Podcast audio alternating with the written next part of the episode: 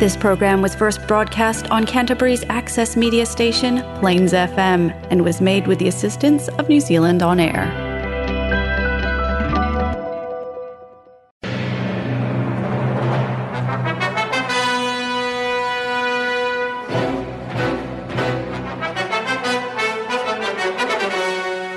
باقي من الزمن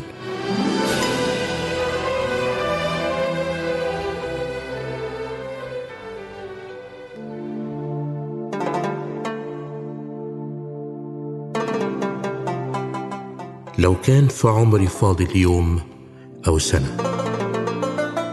نفسي أعيش في سلام وفي هنا. كفايانا هم إن كنت أنت أو أنا. تعال نتقرب وندعي سوا ربنا.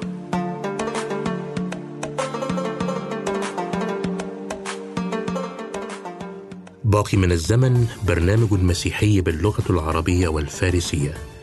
يعده ويقدمه بطرس مورجان. باقي من الزمن إبحار في قلب الزمن يأخذنا إلى بحار المعرفة الكتابية والروحية. فقرات ممتعة عظات ترانيم موضوعات تهمك ودراما إذاعية في باقي من الزمن. فابقى معنا.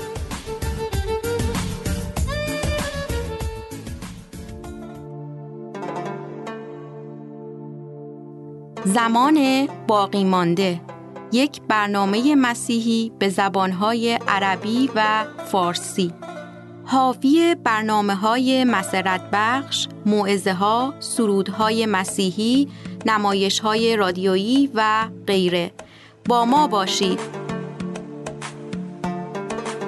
صديقي المستمع في موعد جديد مع فقرات برنامج باقي من الزمن. يسرني أن أحمل لك اليوم رسالة خاصة من السماء لك أنت شخصيا. فاسمح لي أن أقدمها لك خلال حلقة اليوم.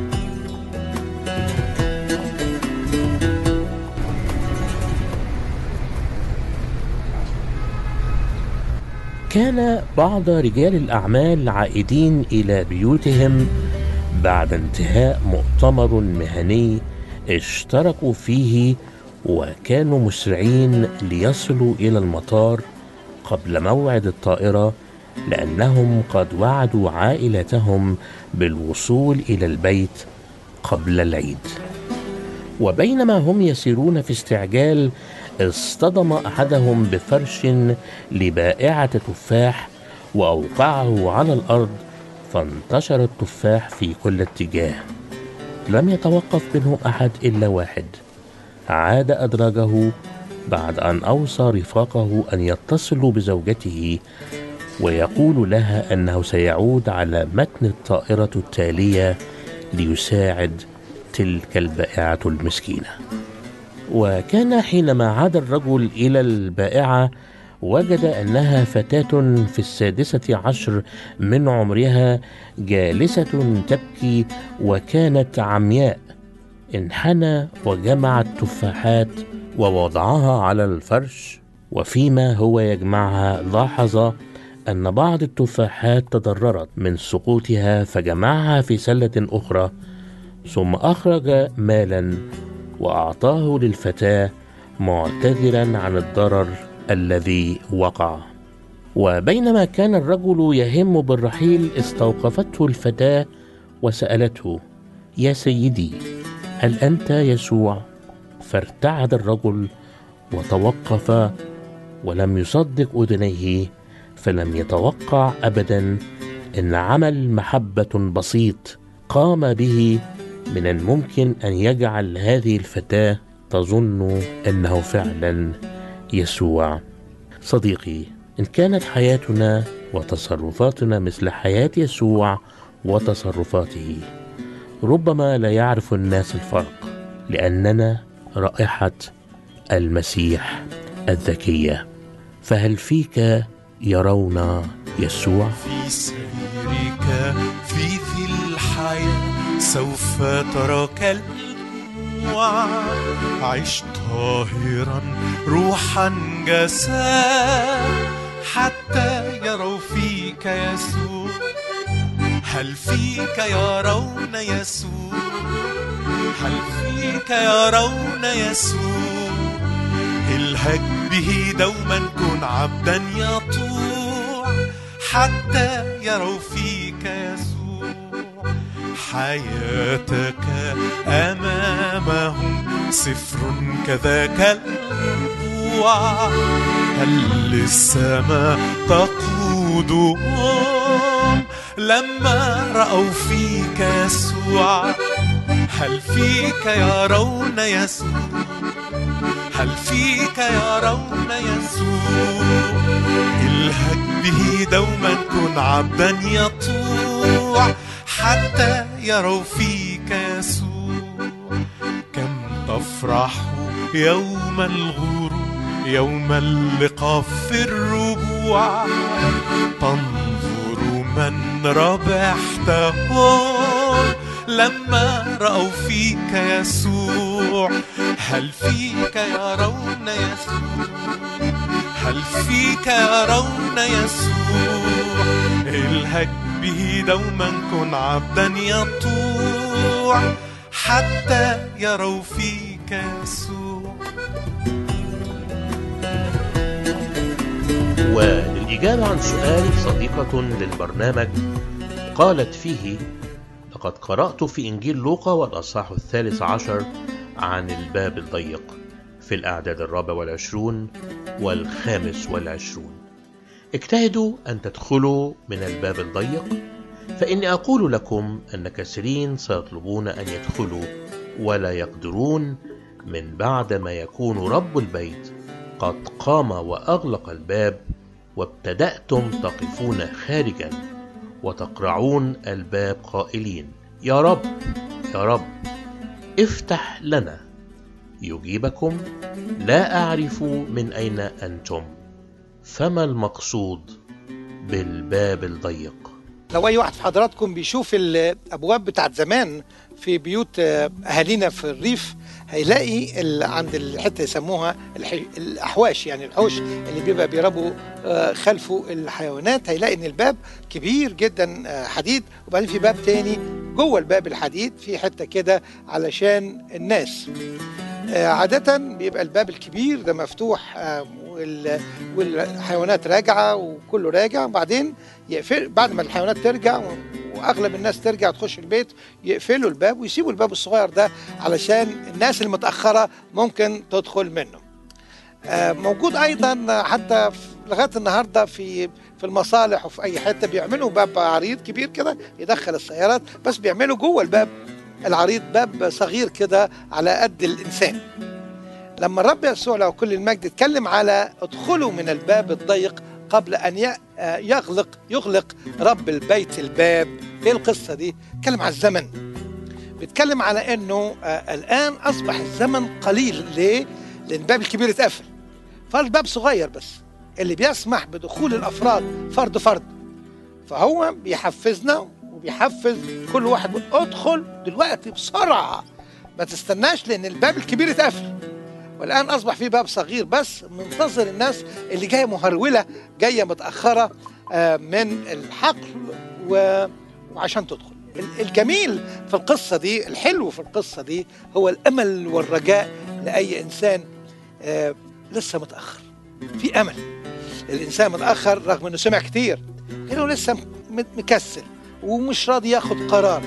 الجميل إن الباب لسه مفتوح. الباب الصغير اللي على قدك لسه مفتوح. من فضلك من فضلك اجري ادخل من الباب الضيق لأن هيجي وقت مش هيفضل الباب الصغير ده مفتوح على طول. الباب الكبير اتقفل والصغير اتقفل. خلي بالك الباب الصغير ده بيعدي واحد واحد. فرد فرد. إيماننا المسيحي كده. مفيش ناس هتخش كده. واحد واحد. بالإيمان. من فضلك اسرع ادخل من الباب الضيق قبل أن يغلق رب البيت الباب الصغير. اوعى تأجل مين هيجيب لك عمرك تاني؟ اوعى تأجل يضمن عمره ثواني؟ اوعى تأجل مين هيجيب لك عمرك تاني؟ اوعى تأجل مين راح يضمن عمره ثواني؟ دلوقتي عندك فرصة يمكن آخر فرصة. الباب مفتوح قدامك ما تأجلش لبكرة.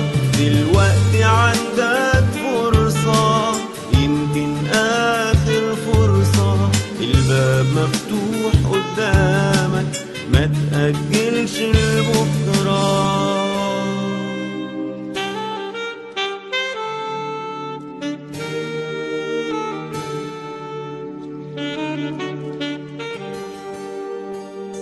عمرك غالي ليه بتغامر بيه بخسارة؟ عمرك غالي. بالأبد يا جبارة. عمرك غالي ليه بتغامر بيه بخسارة؟ عمرك غالي ليه للأبد يا جبارة؟ دلوقتي عندك فرصة يمكن آخر فرصة. الباب مفتوح تأجلش لبكرة دلوقتي عندك فرصة يمكن آخر فرصة. الباب مفتوح قدامك ما تأجلش لبكرة.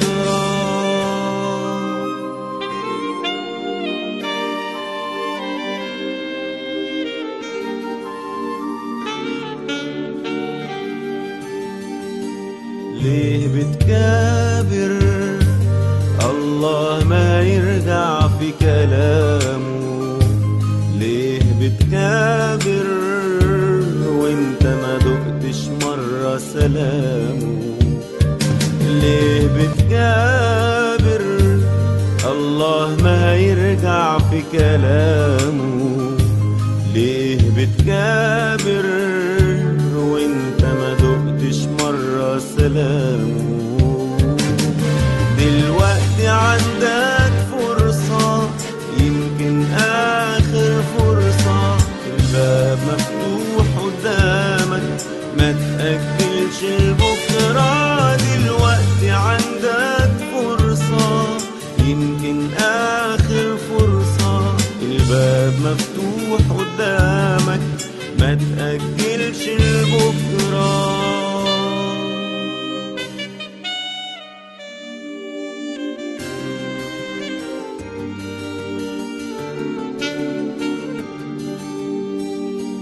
ثق في كلامه. اللي بيؤمن بيه كسبان. ثق في كلامه.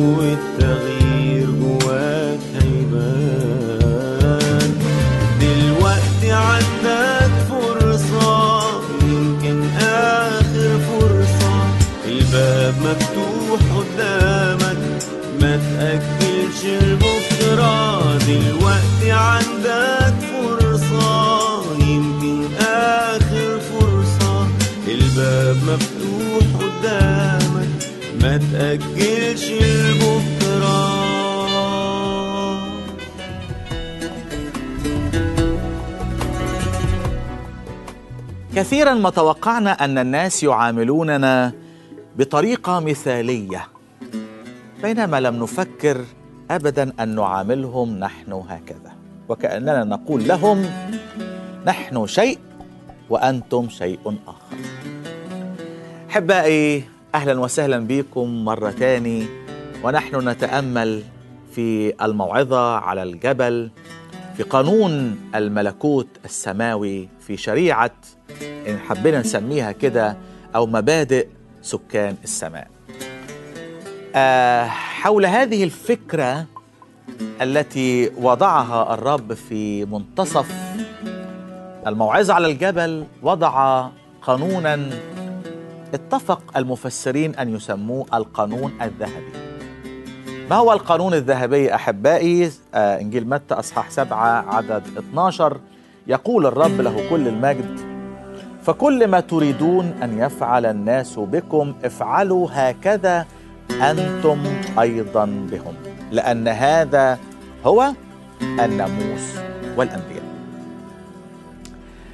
وأحب أسأل سؤال إيه مناسبة هذه العبارة في الموعظة على الجبل؟ قبل ما يذكر الرب هذه العبارة أحبائي تكلم الرب عن الصلاة. اسألوا تعطوا اطلبوا تجدوا اقرعوا يفتح لكم. لكن الرب أراد أن يوضح حقيقة في غاية الخطورة أن العلاقة مع الله والصلاة السليمة توجد علاقة سليمة مع الناس. لا يمكن أن تكون هناك علاقة مع الله دون أن ينتج عنها علاقة صحيحة مع الناس الذين حولنا. على الأقل من جانبنا كمؤمنين حتى لو لم نجد رد فعل من ناحيتهم. يعني مثلا في مزمور خمسين الرب يتكلم مع المدعين الإيمان يقول لواحد منهم وللشرير قال الله ما لك تحدث بفرائدي وتحمل عهدي على فمك؟ أطلقت فمك بالشر ولسانك يخترع غشا. تجلس تتكلم على أخيك لابن أمك تضع معثرة.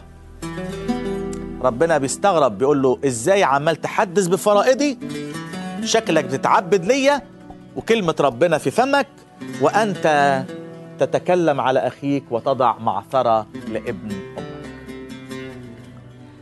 هذا القانون الذهبي أحبائي يريد الرب أن يعلمنا أن أن أنه لا يسمح لا يسمح أن تكون هناك علاقة مع الله وهناك إساءة أو خصام مع الآخرين. هو اللي قال في نفس الموعظة في أصح خمسة فإن قدمت قربانك إلى المذبح وهناك تذكرت أن لأخيك شيء عليك اترك قربانك قدام المذبح واذهب أولا واصطلح مع أخيك. هذا القانون الذهبي الذي نحتاج إليه في هذه الأيام وكل ما تريدون أن يفعل الناس بكم افعلوا أنتم أيضا بهم. هكذا أنتم أيضا بهم. كأن الرب عايز يحط عينينا على الآخر. مش بس أحط عيني على نفسي لكن أحط عيني على الآخر. طول الموعظة على الجبل والرب عمال يحط عينين التلاميذ ويحط عينين تابعيه على الآخر. فمثلا يقول من قال لاخيه ثم يقول إن كان لأخيك شيء عليك. ثم يقول كن مراضيا لخصمك. ثم احبوا أعداءكم. خلي بالك في مبادئ ملكوت السماوات المسيح الحقيقي ليس أناني ينظر إلى نفسه. زي ما قال كاتب رسالة فيليبي صح اتنين لا تنظروا كل واحد إلى ما هو لنفسه بل كل واحد ما هو لآخرين أيضا فليكن فيكم هذا الفكر الذي في المسيح يسوع. المسيح يسوع الذي عاش أروع مثال للآخر وليس لنفسه. هو اللي قال عن نفسه ابن الإنسان لم يأتي ليخدم بل ليخدم ويبذل نفسه فدية عن كثيرين. احباء الأفاضل قبل أن نبحث وقبل قبل أن نطلب من الناس ما لنا عليهم من حقوق. خلونا نتعلم أن نهتم بالآخر. خلونا نتعلم أن نكرم الآخر. افعلوا أنتم أيضا كذلك بهم. ويأتي السؤال قال المسيح لأن هذا هو الناموس والأنبياء. ماذا يقصد المسيح بهذه العباره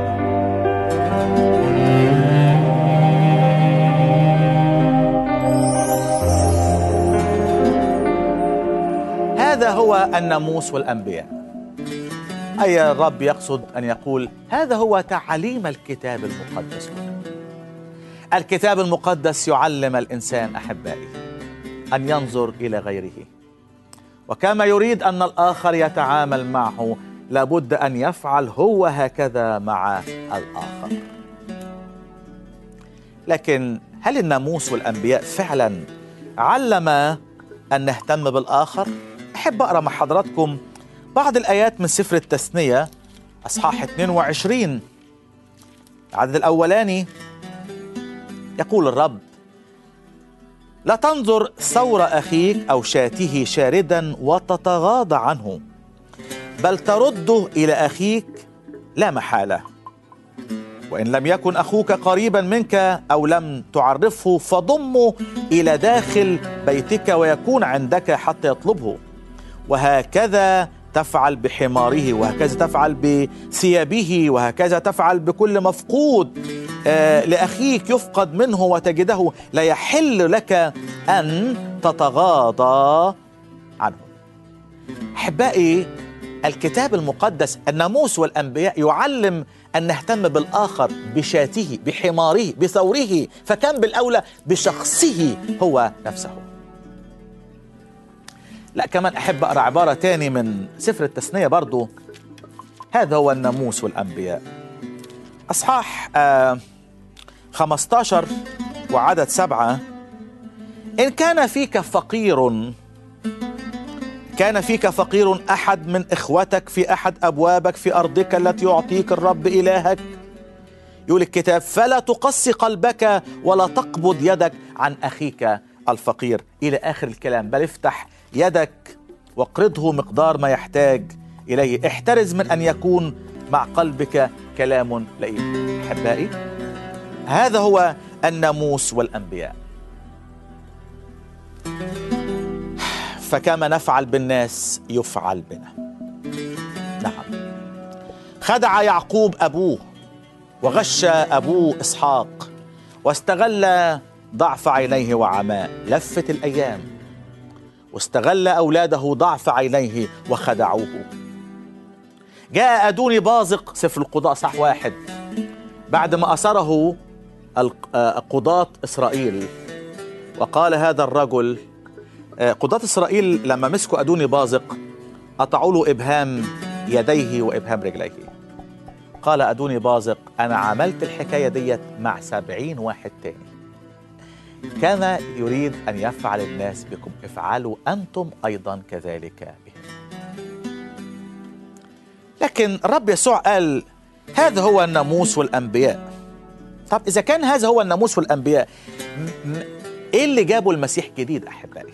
إيه اللي علم به المسيح جديد؟ لا كتير قوي قوي قوي إن كان الناموس علم الإنسان أن يعامل أخيه برفق ورقة وطيبة لكن للأسف لم يستطع الإنسان أن يفعل هذا. ليس عيبا في الناموس لكن عيبا في الإنسان نفسه. الناموس روحي أما أنا فجسدي مبيع تحت الخطية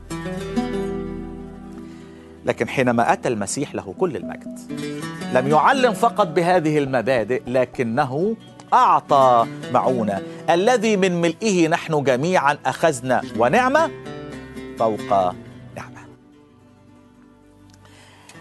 الناموس طالب الإنسان أن يعامل الآخر بالمثل بالمثل. لكن الرب يسوع المسيح علمنا قائلا إن لم يزد بركم عن الكتبة والفريسيين.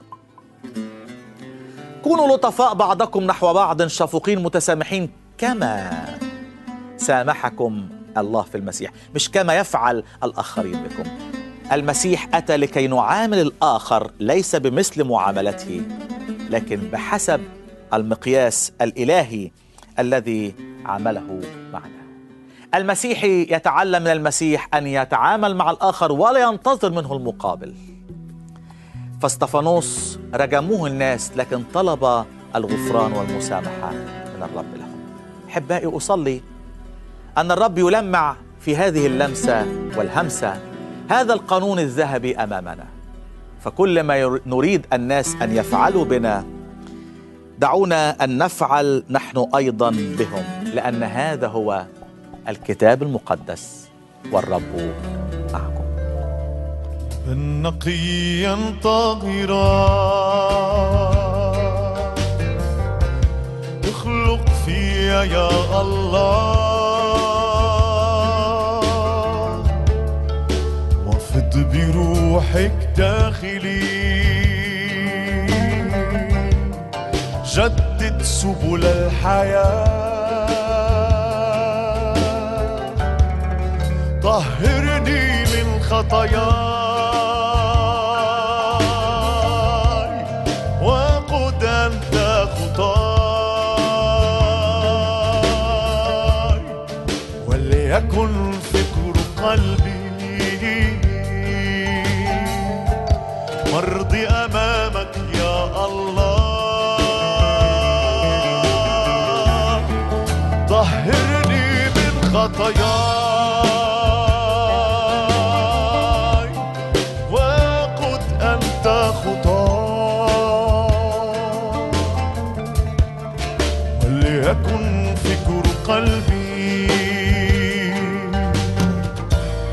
مرضي أمامك يا الله.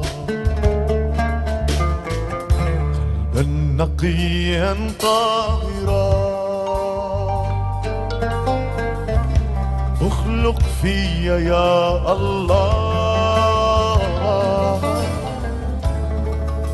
وفد بروحك داخلي.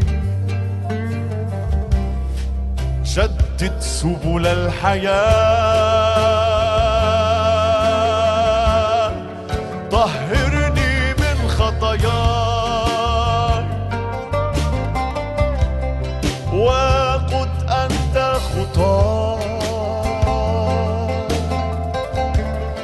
وليكن فكر قلبي. مرضي أمامك يا الله.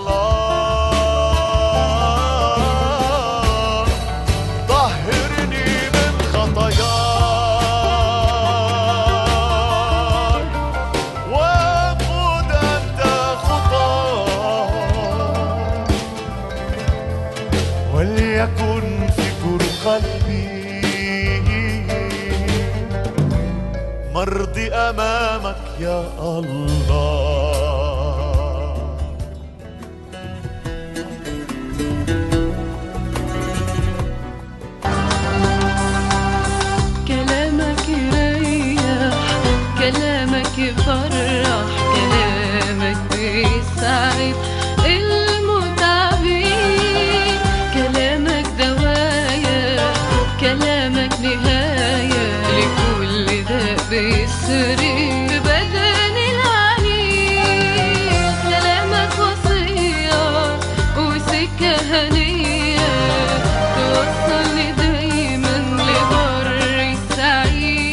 صديقي المستمع أهلا ومرحبا بك في رحلة جديدة مع أعظم كتاب.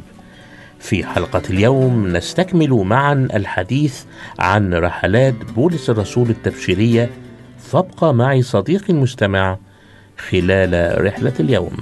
من ضمن الأشياء المهمة اللي عملها بولس الرسول أيضا هي الرسائل اللي بعتها خلينا نشوف المختصر الخاص برحلات بولس الرسول والمختصر الخاص برسائل بولس الرسول يبقى أنا عندي الأربع آه، رحلات الأولى نجدها في سفر الأعمال 13 و14 الثانية هنلاقيها في 16 إلى 18 عدد 22 دول مهمين.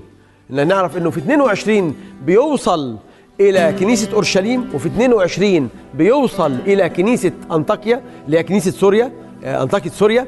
لكن في 23 على طول بيخرج الرحلة الثالثة في 18 23 يعني. اصحاح 18 عدد 23 من نفس السفر إلى 21 16 بتنتهي الرحلة في 21 16 بوصوله إلى أورشليم وفي وصوله إلى أورشليم يتم القبض عليه وإيداعه في سجن قيصرية لمدة سنتين ثم ذهابه بقى إلى روما وذهابه إلى روما دي كل 27 و28 يعني صح 27 و28 بنقرأ معا من أول آية في الإصحاح 27 كيف وصل إلى روما في 28 وآخر عددين في 28 30 31 آه، سجنه لمدة سنتين في روما. وبكده بتكتمل اولا معظم إصحاحات آه، سفر الأعمال. النص الثاني اللي هو بيبتدي من 13 لأن من 1 ل 12 هو النص الأولاني من سفر الأعمال. أو الكتاب الأولاني اللي كان البطل بتاعه أو محور الأحداث هو بطرس الرسول. لكن بعد كده بيبتدي مع بولس بنعرفه من خلال آه، إصحاح 13 باعتباره الشخص الأكثر آه، تركيز في الخدمة. لكن طبعا في برنابة وفي سيلة وفي تيموساوس وفي لوقا وفي شخصيات تانية كتيرة جدا. الأمر ده الرحلة الأولى دي أخذت من 45 إلى 48 ميلادية. والرحلة الثانية أخذت من 50 إلى 53 ميلادية.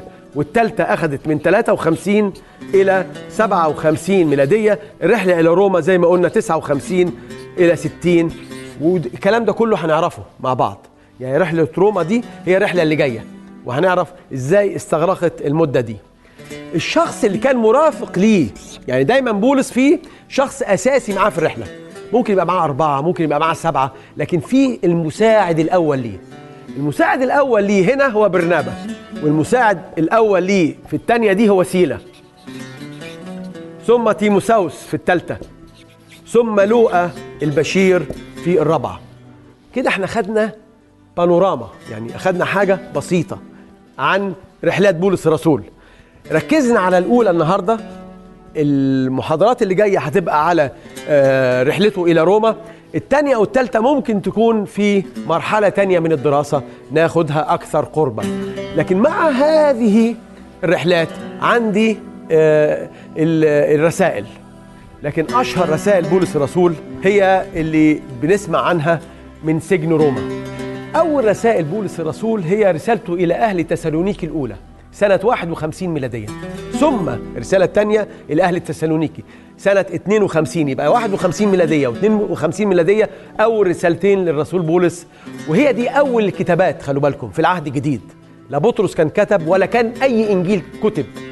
أول كتابات العهد الجديد هي كتابات بولس الرسول إلى تسالونيكي الأول وتسالونيكي الثاني بعد كده سنة 54 و55 بعت رسالته إلى كورنثوس الأولى وكورنثوس الثانية. 54 و55 بعد كده سنة 57 بعت رسالة إلى روميا. رسالته إلى روميا. وبعد كده بنتكلم عن ال- الرسائل اللي من روما. هم أربع رسائل. فيليبي وأفسس وكلوسي وفيليمون. نستكمل رحلتنا بعد الفاصل. وبستنى صوتك يا يسوع كلامك كلامك حلو يا يسوع وبستنى دايما صوتك يا يسوع.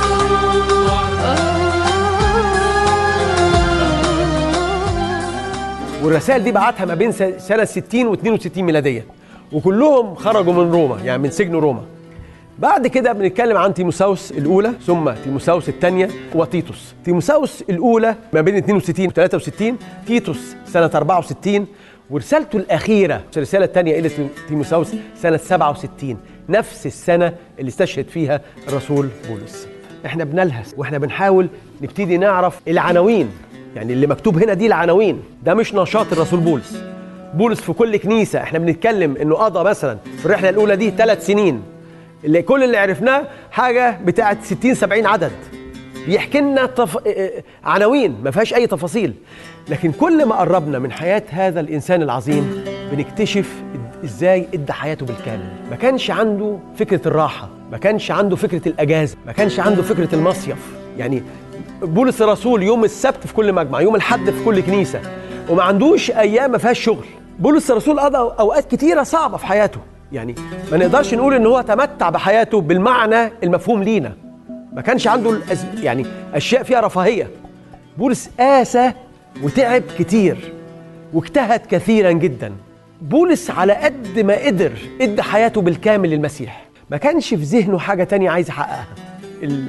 بالنسبة لي أنا الأشياء اللي أوقات بقف قصادها كتير هي خطابه الوداعي لشيوخ كنيسة أفسس. ولما نعرف قيمة كنيسة أفسس في حياة بولس الرسول محبة بولس الرسول لكنيسة أفسس نعرف المعاني دي ونشوف إزاي ودعوه باكيين وراكعين لما عرفوا إن هم مش هيشوفوه تاني. ونشوف الخطاب الوداعي اللي بيحط فيه كل حب كل خوف مش بس حب. هو عارف إن في ذئاب خاطفة بعديها هتدخل عشان تشتت الرعية دي. عشان تاكل الرعية دي. وهو خايف عليهم بيصلي من أجلهم بيحذرهم بينبههم بيوعظهم وبيقول لهم إني لم أفطر في يوم من الأيام نهارا وليلا. تخيلوا لو في حد يقدر يشهد الشهادة دي. أنا أشك إن في حد في الدنيا يقدر يواجه شعبه ويقول لهم الكلمات اللي إحنا هنقراها مع بعض دلوقتي. في عدد 31 لذلك اسهروا متذكرين أني ثلاثة سنين ليلا ونهار. 24 ساعة. لم أفطر عن أن أنذر بدموع كل واحد. بكيت ليل ونهار. عشت عشان الكنيسة دي. أنا بقول لكم خلوا بالكم. أنا خايف عليكم. بعد ما ودعكم بعد ما سيبكم. مين الشخص اللي عنده كل الحب ده؟ كل التكريس ده؟ من أجل جماعة من أجل كنيسة. في أكتر من مكان بيتكلم عن الوسخ والشدائد اللي بتنتظره. وفعلا بولس الرسول نزل من هنا سابهم من هنا في, في الإصحاح التالي على طول. دخل السجن الأول والسجن الثاني والسجن الثالث. ما كانش عنده فرصة إن يشوفهم تاني. لكن بنشوف حب شخص كرس نفسه للمسيح وكرس نفسه للكنيسة. مش مجرد رحلة مش مجرد أماكن.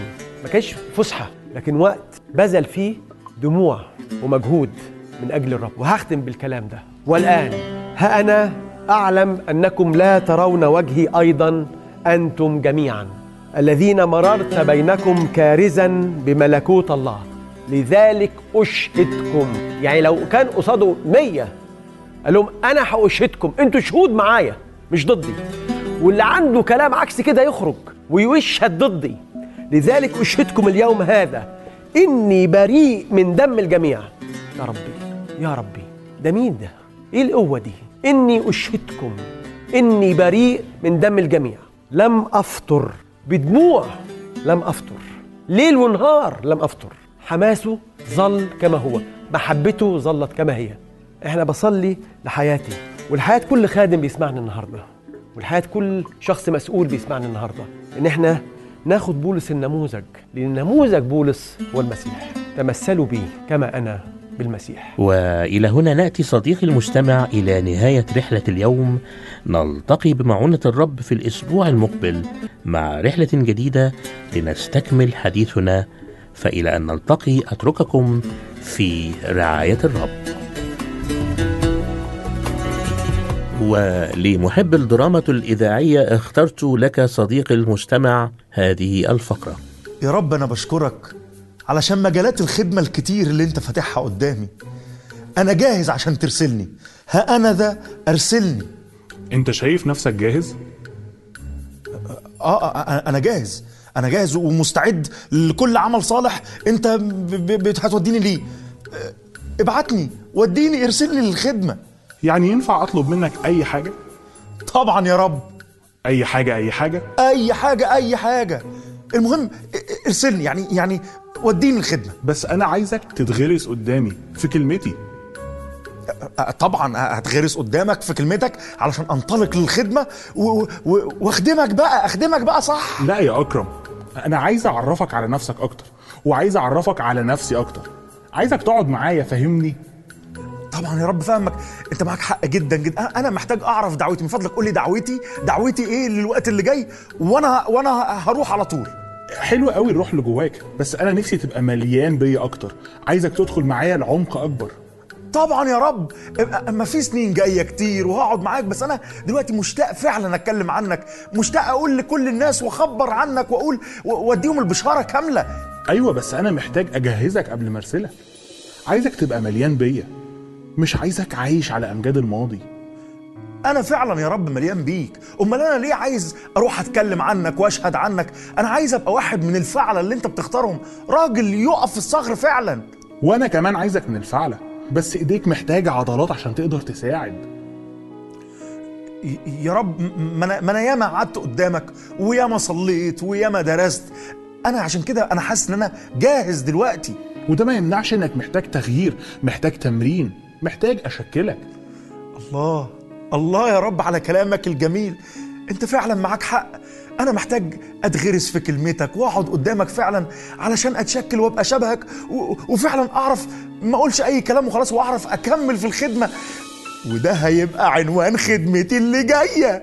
أنا هخدم الناس عن كل الكلام اللي أنت قلته لي ده. يقعدوا قدامك ويتعلموا منك ويشبعوا منك علشان يبقى عندهم عضلات وطاقة إن هم يخدموك على طول. بس هو ده الكلام للخدمة اللي جاية. شكرا يا رب. أكرم. شكرا أكرم. شكرا شكرا. أكرم. أشكرك. أكرم. رسالة أعطيتني يا سيدي. كي أخبر الملأ عن الحب العجيب. وقلت لي أن الطريق شائك. وقلت لي أني سأحمل الصليب. لكنك وعدت أن تمنحني من روحك القدوس عونا لا يخيب. مكرسا نفسي لك. مضاعفا حبي لك. ممتلئا بروحك أسير خلفك. روحي وجسمي سيدي أمانة. أوكلتني بأن أصونها لك. أردتني بأن أكون طاهرا. مخصصا مكرسا لشخصك. نداء العالم قوي قوني كي أنكر النفس وأحيا ملكك. مكرسا نفسي لك. مضاعفا حبي لك. ممتلئا أسير خلفك.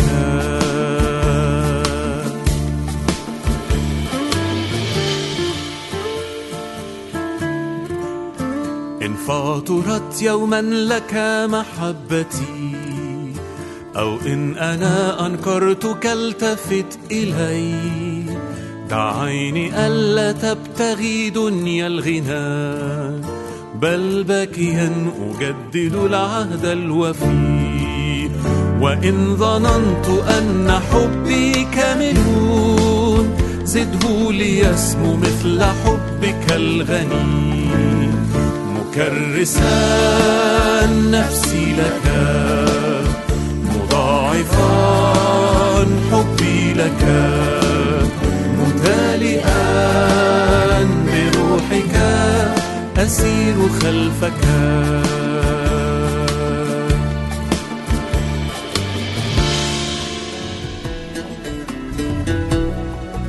وبهذا نأتي صديقي المجتمع إلى نهاية الفقرات باللغة العربية وسنستكمل البرنامج باللغة الفارسية.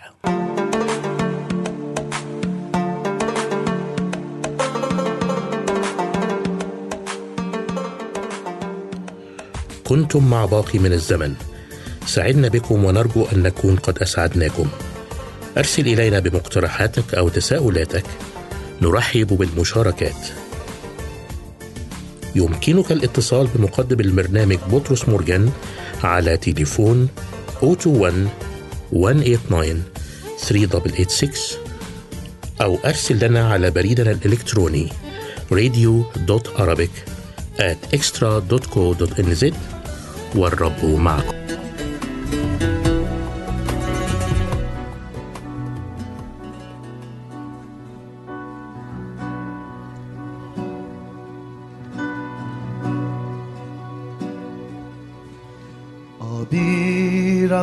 ساز در بیابان قلبم. نهرت را عیان ساز از تو سیراب گردم. آبی روان ساز در بیابان قلبم. نهرت را عیان ساز از تو سیراب گردم همچون آهویی در بیابانم من تشنه نهر توست. این قلب و جانم همچون آهویی در بیابانم من تشنه نهر توست. این قلب و جانم آبی روان ساز. آبی روان ساز. در بیابان قلبم. نهرت را عیان ساز از تو سیراب گردم. آبی روان ساز. در بیابان قلبم. نهرت را عیان ساز. از تو سیراب گردم. همچون آهویی در بیابانم من تشنه نهر توست. این قلب و جانم همچون آهویی در بیابانم من تشنه نهر توست. این قلب و جانم می‌خواهم در نور تو ساکن شوم می‌خواهم از روح تو من پر شوم. در برگیر این روح و جانم خدا من. می‌خواهم در نور تو ساکن شوم. می‌خواهم از روح تو من پر شوم. در برگیر این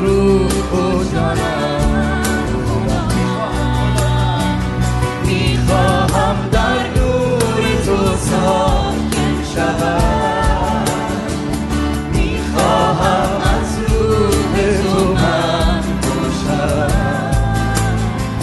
در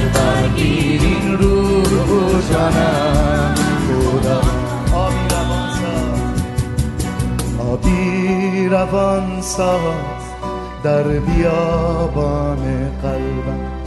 نهرت را عیان ساز از تو سیراب گردم. آبی روان ساز در بیابان قلبم. نهرت را عیان ساز از تو سیراب گردم. همچون آهویی در بیابانم من تشنه روح توست. این قلب و جانم همچون آهویی. در بیابانم من تشنه روح توست. این قلب و جانم. می‌خواهم در نور تو ساکن شوم می‌خواهم از روح تو من شوم در برگیر این روح و جانم خدا من می‌خواهم در نور تو ساکن شوم می‌خواهم از روح تو من شوم. برگیر این روح و جانم. خدا می‌خواهم می‌خواهم در نور تو ساکن شوم. می‌خواهم از روح تو من شوم. در برگیر این روح و جانم. خدا من می‌خواهم در نور تو ساکن شوم می‌خواهم از روح تو من پر شوم در برگیر این روح و جانم خداوند. پیام عاشقانه خدا برای من و تو امروز از کتاب جامعه 21مین کتاب عهد عتیق چی می‌تونه باشه؟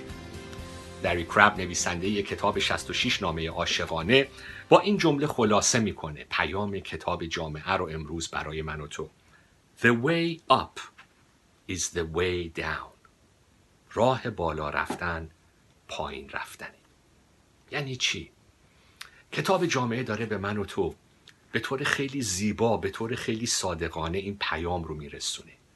که تا موقعی که با نارضایتی های این زندگی روبرو نشدی تا موقعی که به آخر خط دوندگی های خودت توی این دنیا نرسیدی نمی‌تونی درک کنی که تنها رضایت زندگی در خدا پیدا میشه. تنها معنی و ارزش واقعی زندگی در رابطه با خدا کشف میشه. نه موفقیت های این دنیا نه دوندگی های این دنیا نه حکمت این دنیا نه ثروت این دنیا نه خدمت کلیسایی این دنیا نه شغل و آبرو و دوستی و لذت و پیروزی های این دنیا. هیچ چیزی نمی‌تونه عمق خلأ قلبت رو پر بکنه به غیر از خود خدا. دست برداریم از این دوندگی ها از این بت هایی که بهش چسبیدیم و فکر می‌کنیم این موفقیت این راه این کار این فعالیت می‌تونه به زندگی من و تو معنا بده رنگ بده زیبایی بده لذت بده. بله زیبایی و لذت هست. ولی همه این زیبایی ها و لذت ها موقتیه و هیچ کدومش نمی‌تونه اون حس پوچی بطالت تو خالی بودن رو در عمق وجود ما پر کنه. به غیر از خود خدا. پیام انجیل خبر خوش اولش یه خبر بده. که انسان نه فقط در گناه هست بلکه عمق وجود انسان پر شده از تباهی از خلأ و پوچی. و فقط و فقط مژده نجات بخش انجیل مسیحه که به زندگی من و تو هدف و ارزش و معنا میبخشه. لری کراب خیلی زیبا میگه که You will not hear God's song of love until you hear no other music. سرودهای عاشقانه خدا رو نمی‌تونیم بشنویم مگر اینکه گوشمون رو ببندیم به آهنگها و سرودهای دیگه ای که دنیا داره گوشای ما رو باش پر می‌کنه. وعده ها و زمزمه های این دنیا تا موقعی که داریم دنبال اونا میدویم غافلیم از اینکه تنها چیزی که خلأ قلبمون رو پر می‌کنه به طور واقعی برای ابدیت توی حقیقت و راستی خداست و حضور خدا در زندگی. یه آیه خیلی زیبایی هست در فصل سوم کتاب جامعه که میگه خدا ابدیت رو در قلبهای ما نهاده. انسان در عمق وجودش می‌دونه که این دنیای محدود و فانی و زودگذر آخرش مرگ هست و آخرش قبره. و اگر حقیقت زندگی اینه که آخرش هممون تو قبرا قبرامون غذای کرمهای خاک و گل خواهیم شد. اگر واقعا به این باور داشته باشیم این, این, اتفاق رو در واقع داریم اعتراف می‌کنیم که این زندگی و تمام فعالیت های این زندگی چه خوبیهاش چه بدیهاش چه پیروزیهاش چه شکستهاش هیچ کدومش ارزش نداره در آخر. چون آخرش هممون میمیریم و وارد خاک میشیم و آخرش پوچ و بیمعنی هست همه چیز. ولی اگر خدایی هست و اگر خدایی هست که عاشق ماست و دنبال رابطه با ماست و می‌خواد ما رو از این تنهایی نجات بده و می‌خواد بیاد حضور خودش رو تا ابد در قلبهای ما بذاره و ما رو دعوت بکنه که به زمزمه عاشقانه اون لبیک بگیم. با او برقصیم و در این زندگی جلو بریم. اون موقع است که داریم میچشیم واقعیت مژده نجات بخش انجیل رو. اون موقع است که داریم تجربه می‌کنیم حقیقت کتاب جامعه رو که معنای واقعی تنها در رابطه با خدا پیدا میشه نه هیچ چیز دیگه ای لری کراب خیلی زیبا مطرح می‌کنه. میگه که تا موقعی که به آخر در عمق ناامیدی وارد نشدی نمی‌تونی درک کنی که تنها امید در خداست. حکمت های این دنیا نمی‌تونه امید واقعی رو در من و تو به وجود بیاره. لذت های این دنیا چه لذت های سالم چه لذت های ناسالم نمی‌تونه رضایت کامل رو در من و تو به وجود بیاره. ثروت این دنیا مادیات این دنیا موفقیت ها تحصیلات این دنیا نمی‌تونه من و تو رو واقعا پر بکنه. دوستای ما فک و فامیلمون شغلمون فعالیت های انسان دوستانه و خیری، کارهای خیریمون فعالیت های کلیساییمون آین ها و مراسم مذهبیمون هیچ چیزی نمی‌تونه در آخر به طور واقعی به طور ابدی در حقیقت لذت بده به زندگی من و تو. به غیر از خود خدا.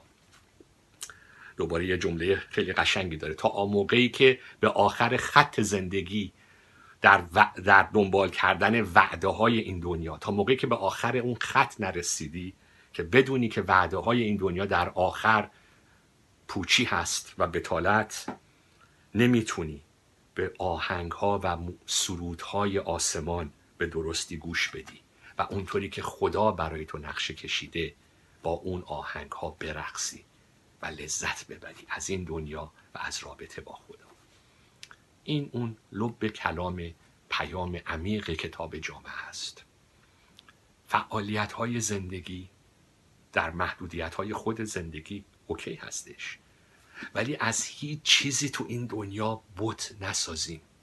حتی چیزهای خوب و نیکو ازشون بت نسازیم که فکر کنیم این فعالیت ها این موفقیت ها این خدمت ها این ثروت و محبوبیت و شغل و دوندگی هاست که به زندگی من ارزش میده به هویت من اهمیت میده. نه فقط و فقط خداییه که انقدر فروتنه که می‌خواد بیاد در عمق قلب من و تو ساکن بشه اون خداست که به زندگی من و تو معنا هدف و ارزش میده.